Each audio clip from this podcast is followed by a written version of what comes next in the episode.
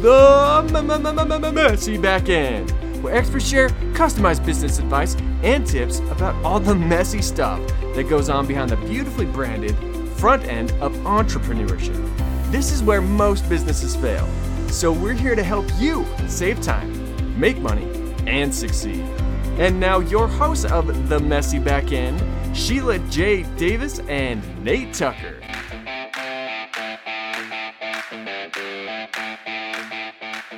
We love our listeners here at The Messy Back End.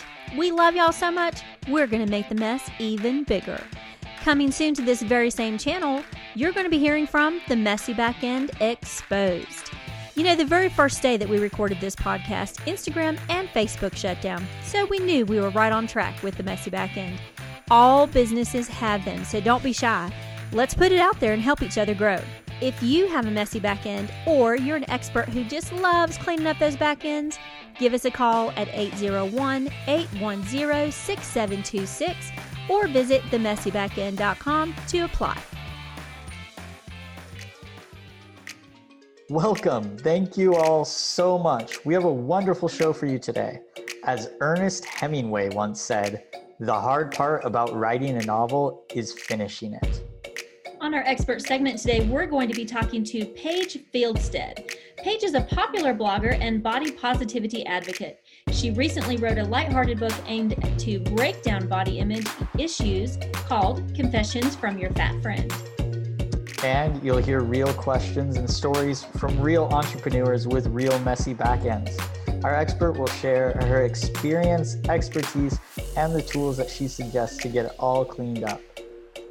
If you're an entrepreneur with a messy back end and you would like to submit your question or story, please give us a call at 801 810 6726 or visit us at themessybackend.com. How messy is your back end? Is it holding you back? Is it making it so that you can't make more money? You can't serve your purpose? Visit themessybackend.com today and find out just how messy your back end is and how to clean it up. Don't forget to subscribe to our podcast by heading on over to themessybackend.com slash subscribe so that you never miss an episode. We'd love to thank our sponsor, Yes Women's Network. If you are a female entrepreneur and you are looking to start, build, or grow your business, Yes Women's Network is the place to join for empowering resources and masterful networking. The key to making this podcast really work is to hear about the results of the suggestions. This allows us to be able to learn not just from one expert's point of view, but from the execution of the suggestions provided. Give us a call at 801 810 6726 or visit The Messy Backend. On to our expert, Paige Fieldstead, for her expert advice. Don't mess your seat, folks. Here we go. So today we have a messy back-end question submitted by one of our listeners. She said, I would like to write a book, but I don't know where to start. Could someone please help me? P.S. I have been in a few newspapers. Okay, awesome. Thanks for having me, guys. So, uh, congratulations on wanting to write a book. That's the first step. And I, my background was a newspaper too, so we're a little bit similar that way. But I think the best advice I can give to someone that wants to write a book is to just start doing it. Decide what you want your topic to be and just start writing. There's a lot of things that you can get sucked into in the back end, like whether you want to be traditionally published or self published, or tons of things that you can spend your entire life researching and thinking about and deciding and never actually doing it. But regardless of whether you want to be traditionally published or self published or some version of hybrid, you have to have a written product first. So start writing and don't stop until you're done. and that might take a while. It took me five months to write my first book. And way longer than five months. Yeah, five months. I mean, it doesn't seem like that. She's like, it took me a little while thought you were gonna say five years at first. five lifetimes. She's like five months. They took it done in five hours. That's me.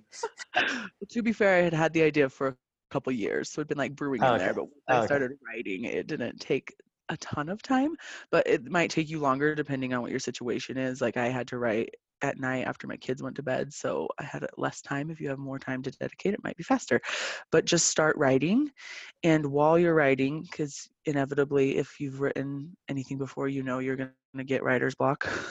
it happens even if you're a professional writer so when you get to those points then you can kind of work on researching whether you want to be traditionally published which is a much longer process i'm not a traditionally published author so i don't have a ton of insight into that but it involves finding an agent and your agent pitching to publishing houses and then once you get a book deal it's still years before your book is actually going to be published, um, which is part of the reason why I went the self publishing route. I'm impatient and I wanted to have complete creative control over my product. So I have self published three books. And if you're looking to get something out to market sooner rather than later, that's how I would recommend you do it, especially if you're an entrepreneur and you have a lot of ideas and information that you think could help people. Um, self publishing is just going to get you there a lot faster. So that's cool. what I would recommend that way. We actually have uh, another episode that actually talks about all the publishing parts and so i mean that like you said that's like a whole separate ball, it is.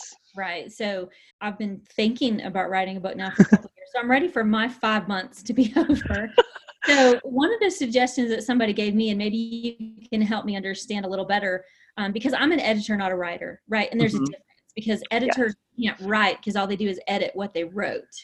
And so i you know you spend time going backwards but writers actually you just plow through. Mm-hmm. So my daughter is actually a ghostwriter. So someone suggested to me to just um, speak out what I want for my book and then give her the audio or transcribe it and have her turn that into a book. Is that always an option to do it that way? Because I'm still not convinced that's, that's a great way to do it. I don't know. I think it could be if you struggle with actually getting your words because you're constantly editing which the editing part is something that i had heard when you're a beginner and something i've got stuck on is yeah you can't edit while you're writing save editing for later because it's like you said if you start reading what you've written you're just going to go in an endless circle of editing the same paragraph forever yeah so I'm, I'm guilty too we're both raising our hands here because we we know that you listeners can see our hands when we're raised yeah.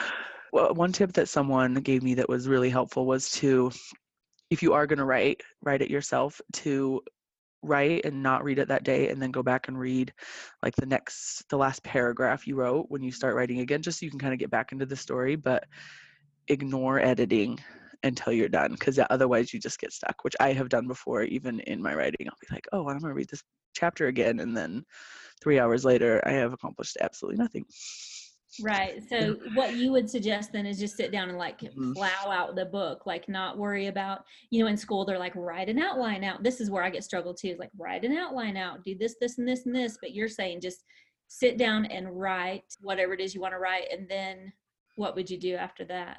I write it and then I let it sit for depending on whatever self-imposed deadline I have given myself, let it sit for a week or two and then go back and actually print it out and read it and mark it up with red and all sorts of colored pens just because I, I catch more things that way. I don't know. I guess you could read it on your computer, but I always print mine out and read through it and then start making revisions at that point versus trying to do it in the middle. I have never had a ghostwriter. I know that was your original question. but I think if that's something that you want to try, then as long as it's someone uh, you can trust or can vibe with, I think that could be a good option as well. And there's a whole, I didn't even understand this until I got into writing. There's a whole two schools of thought, like a plotter versus pantser, which pantser is like fly by the seat of your pants. It took me forever to figure out what that meant. Oh, that makes a lot more sense yeah. than what I was originally thinking. So, okay. So we're totally both pantsters. Yeah, I am yeah. mostly too. Some people create really elaborate plots, and I am more of a like, here's a one sentence description of my chapter, and then when that doesn't make sense anymore, I just change it. So, but if an if an elaborate plot is what works for you, then do it. But that's not what works for me. But don't I think the biggest thing is I can say is don't try to make your style fit into someone else's. If someone else is like, make this elaborate plot and do this and this and this, but you're not feeling that, then like don't try and force yourself to make a plot. Just write. Or if you are the other way around, someone's telling you just write, but you're like, I have to have an outline first, then do it. Just whatever works for you, but you have to get the words on the page before you can do anything else. I like that. No, that totally makes sense. It, it does go back to like, it's good idea to follow the experts or people who have actually gotten the stuff done but you don't have to follow it exactly you know yeah. like use their examples you know follow by by their example but still use your fortes and your strengths like you said if your strength is going with the outline route go the outline. Exactly. You know? So no, I love that. That makes a lot more sense. Yeah, that is not my strength. And I tend to, I don't think a lot of people do this, but I tend to jump around when I write. Like I'll get really excited at the beginning and write like the first, for my fiction books, right? The first like I don't know, I get to the middle of it and it's like, this book is never going to end. I don't know how it's supposed to end. And I just get really frustrated in the middle. So I actually jump to the end and write a scene that's kind of like hanging out in my mind that's exciting, like towards the end. I write it and then I can come back and kind of connect the two pieces. I don't know if that would work for everybody, but for me, sometimes just plowing through the writer's block doesn't work. I have to go write about something that's more exciting, kind of, because the middle of the book is hard. The middle of the book is hard to write. That's the other piece of knowledge I would share. Like you get to the middle and it's just like, what am I doing? I'm just going to delete all this and start over. Don't do that. Don't delete it all and start over but just skip ahead if you have to or give it a couple days of space and then come back to it because i have found when i like kind of force myself to write through it it's not my best work. Yeah for sure. I would think that your idea of writing the ending right how am i going to get from chapter 1 to chapter exactly. 15 whatever it is you know i'm sure that when harry potter was written one of the best books of all time. Mm-hmm. seven of the best books of all time. I'm sure that she didn't just um you know start out writing you know harry under the under the cupboard right or or anything. She actually looked at where it was going to go. Right.